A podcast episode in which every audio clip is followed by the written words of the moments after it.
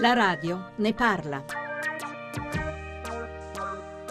Appena arriva a casa la bambina, noi dobbiamo dirle tutto. Tutto, Ma tutto, cosa? Tutto cosa? Ma bisogna spiegarle come vanno le cose. Noi non abbiamo mai curato questo lato dell'educazione, ma l'educazione sessuale è importante. La bambina ormai comincia a essere grande, ha 15 anni, c'è una signorinetta. Ma io l'avevo detto, tu hai risposto, la nostra bambina Sì. saprà quando e come abbiamo saputo noi. Sì. Eh, tu, tu, tu quando l'hai saputo?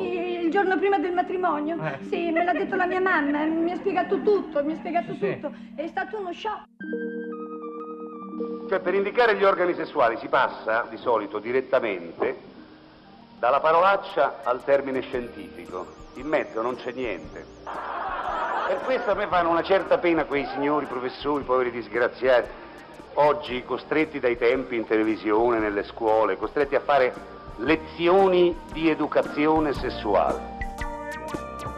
Il problema è che vuol dire che i ragazzi a 12 anni già fanno del chupa dance e non sanno una mazza, capito? Allora fai educazione sessuale, vedi che poi le pillole non servono. Fammi fare a me l'educazione sessuale, levati. Per esempio, ragazze, dovete convincere il vostro fidanzato a mettere il preservativo. Ecco perché Ma nonna, dimmi, qual è la differenza tra i piccoli seni dei bambini e quelli delle bambine? Va bene, allora vi racconto come stanno le cose. Sì, nonna, racconta, ti prego.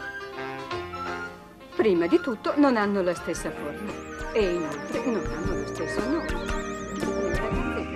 La radio ne parla.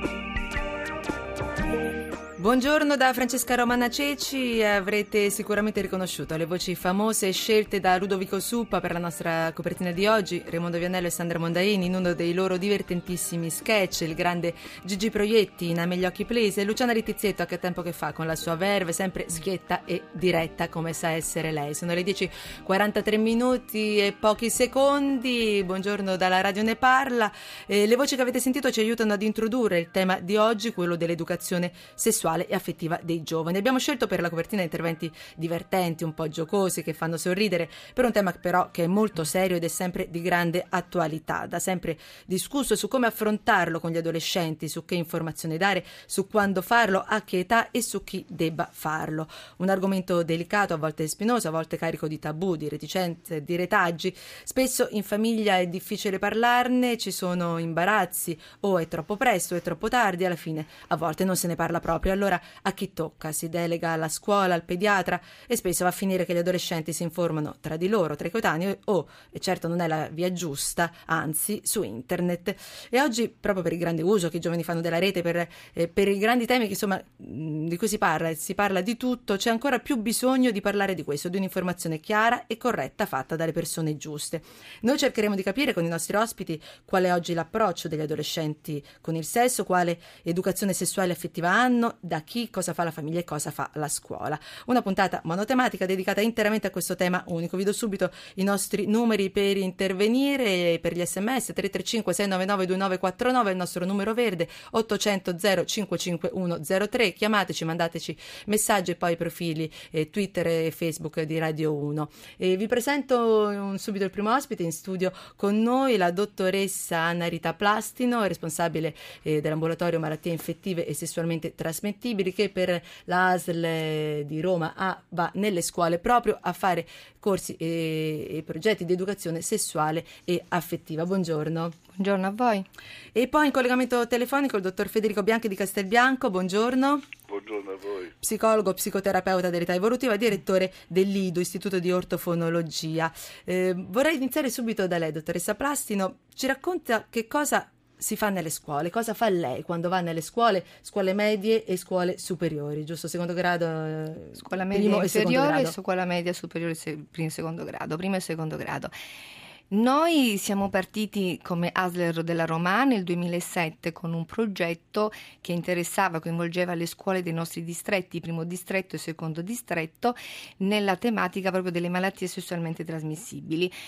Um, come target i ragazzi delle, dei tredicenni, quindi l'ultimo anno della scuola media. Perché abbiamo scelto questo target di tredicenni? Perché a 13 anni abbiamo visto che i ragazzi, eh, ragazzi e ragazze sono proiettate, stimolate, incuriosite su tutte le varie attività sessuali che dovranno poi approfondire e anche effettuare nella loro fase dell'adolescenza.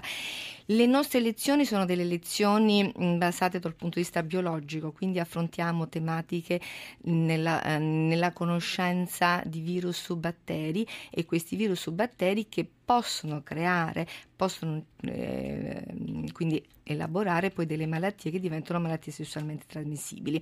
Naturalmente nello spiegare stiamo attenti a non impaurire i ragazzi e nelle ragazze, proprio perché virus e batteri fanno parte della, di questa vita, di, di, dell'ecosistema sociale, quindi non abbiamo delle armi per poter eliminarli, ma l'unica arma, o anzi diciamo precauzione, perché armi non è bene parlare di armi ai ragazzi, ma eh, educhiamo, li informiamo, anzi li informiamo per essere formati ad educarsi, ad utilizzare gli strumenti necessari e per evitare le sorprese di malattie sessualmente trasmissibili. Quindi affrontiamo il problema della sifilide, malattia apparentemente scomparsa, purtroppo è una malattia che esiste. Parliamo dell'epatite C, che è una malattia sessualmente trasmissibile, ma è una malattia che comprende vari aspetti della crescita del fanciullo, entrando anche nella, nella sfera delle droghe, quindi droga e sessualità non monitorata e in ultimo anche il problema dell'HIV e quindi un grande tema che a me purtroppo ancora rimane presente non soltanto in Italia ma in tutto il mondo, quindi ehm, spieghiamo analizzando in maniera molto semplice ma dei concetti fondamentali e complessi affinché loro a 13 anni incomi- comincino a comprendere il significato di essere individui, di sentirsi responsabili nelle proprie azioni. Ecco, parlando appunto eh, dell'aspetto medico, l'aspetto, eh, il suo aspetto poi infettivologo, eh, si fa poi un discorso complessivo di educazione Certo. alla sessualità e Certo. all'affettività, perché tutto insieme fa Tutto- parte di tutto, dello stesso, entra, cioè, eh, io come tematica.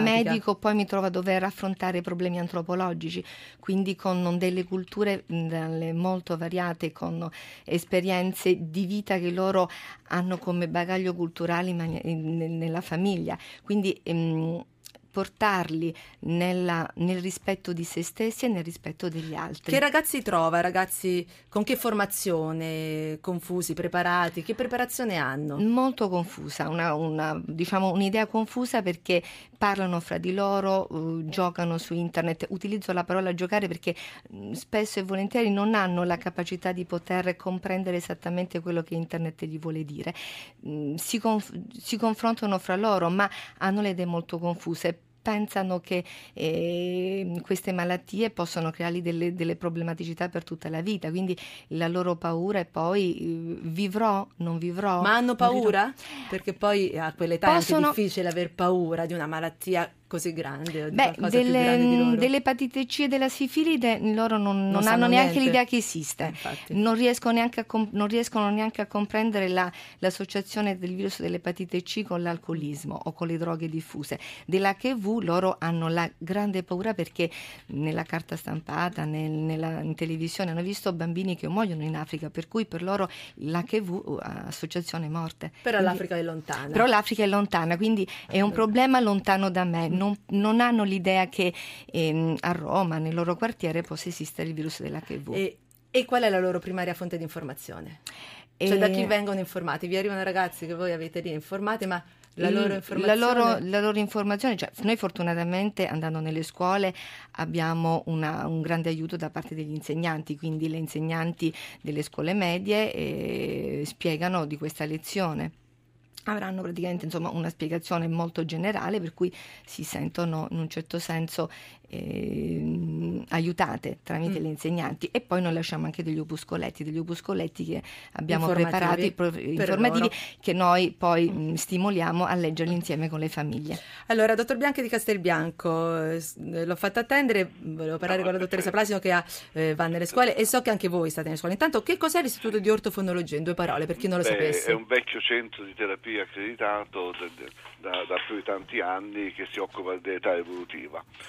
Mm, Qui abbiamo avuto i vari problemi dal- dai bambini con difficoltà di, di linguaggio ai bambini che hanno difficoltà invece di relazione, di stare con, insomma, eh, varie, varie, varie, le varie problematiche e poi una serie di esperti che siamo in molte 80-90 scuole a Roma, abbiamo gli sportelli dove ascoltiamo i ragazzi e le loro difficoltà. Ecco, voi avete fatto una ricerca, come Ido, tra i ragazzi italiani fra gli 11 e i 19 anni, sull'approccio che gli adolescenti di oggi hanno con il sesso, con questa sì. tematica, sulla loro formazione e informazione. Che cosa è emerso? Ma guardi, intanto io sono d'accordissimo con la dottoressa Plastino perché c'è una grandissima ignoranza. Noi abbiamo un problema sociale che gli adulti dicono tanto i ragazzi sanno tutto perché sono già grandi anche quando magari hanno otto anni e invece sono veramente molto molto ignoranti. Noi, e, e questa ignoranza o questa informazione errata basata su internet o sul fratello più grande del compagno di scuola porta dei comportamenti veramente errati. Eh, per fare un esempio, noi abbiamo una, come psicologi una rubrica di esperti rispondono su un portale che è diregiovani.it dedicato ai giovani, a dopo migliaia di richieste abbiamo visto che il grande problema era proprio la sessualità, abbiamo messo una rubrica che si chiama Se so è meglio, cioè nel senso perché abbiamo visto nelle scuole che se i ragazzi si riescono ad informare, i ragazzi si contengono molto di più di quanto possa qualunque paura, cioè devono essere veramente informati bene come faceva il dottor Sapastino precedentemente. Ora, il grande problema che noi abbiamo però riscontrato è che per una serie di motivi che potremmo anche affrontare è che i ragazzi hanno compiuto un'operazione estremamente eh, brutta hanno separato, scisso l'affettività dalla sessualità, cioè mentre una volta c'era nell'aspetto sessuale, c'erano i sentimenti, era un'unica cosa, face... erano insieme perlomeno, di cose adesso invece le hanno divise. Questa e questo perché?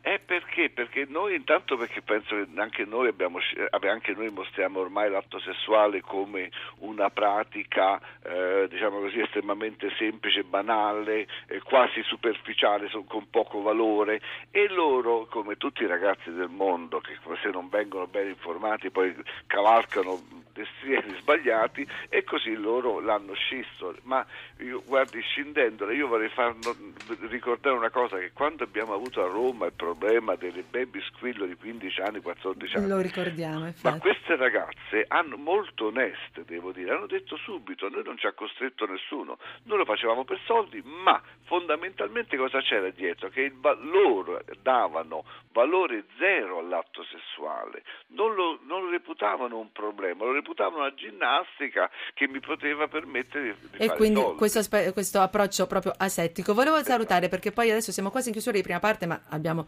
una lunga parte dopo. Camilla Cagnoni, rete degli studenti. Eh, al volo, eh, poi parleremo più approfonditamente nella seconda parte, Camilla Cagnoni. Eh, che cosa chiedono gli studenti, i ragazzi?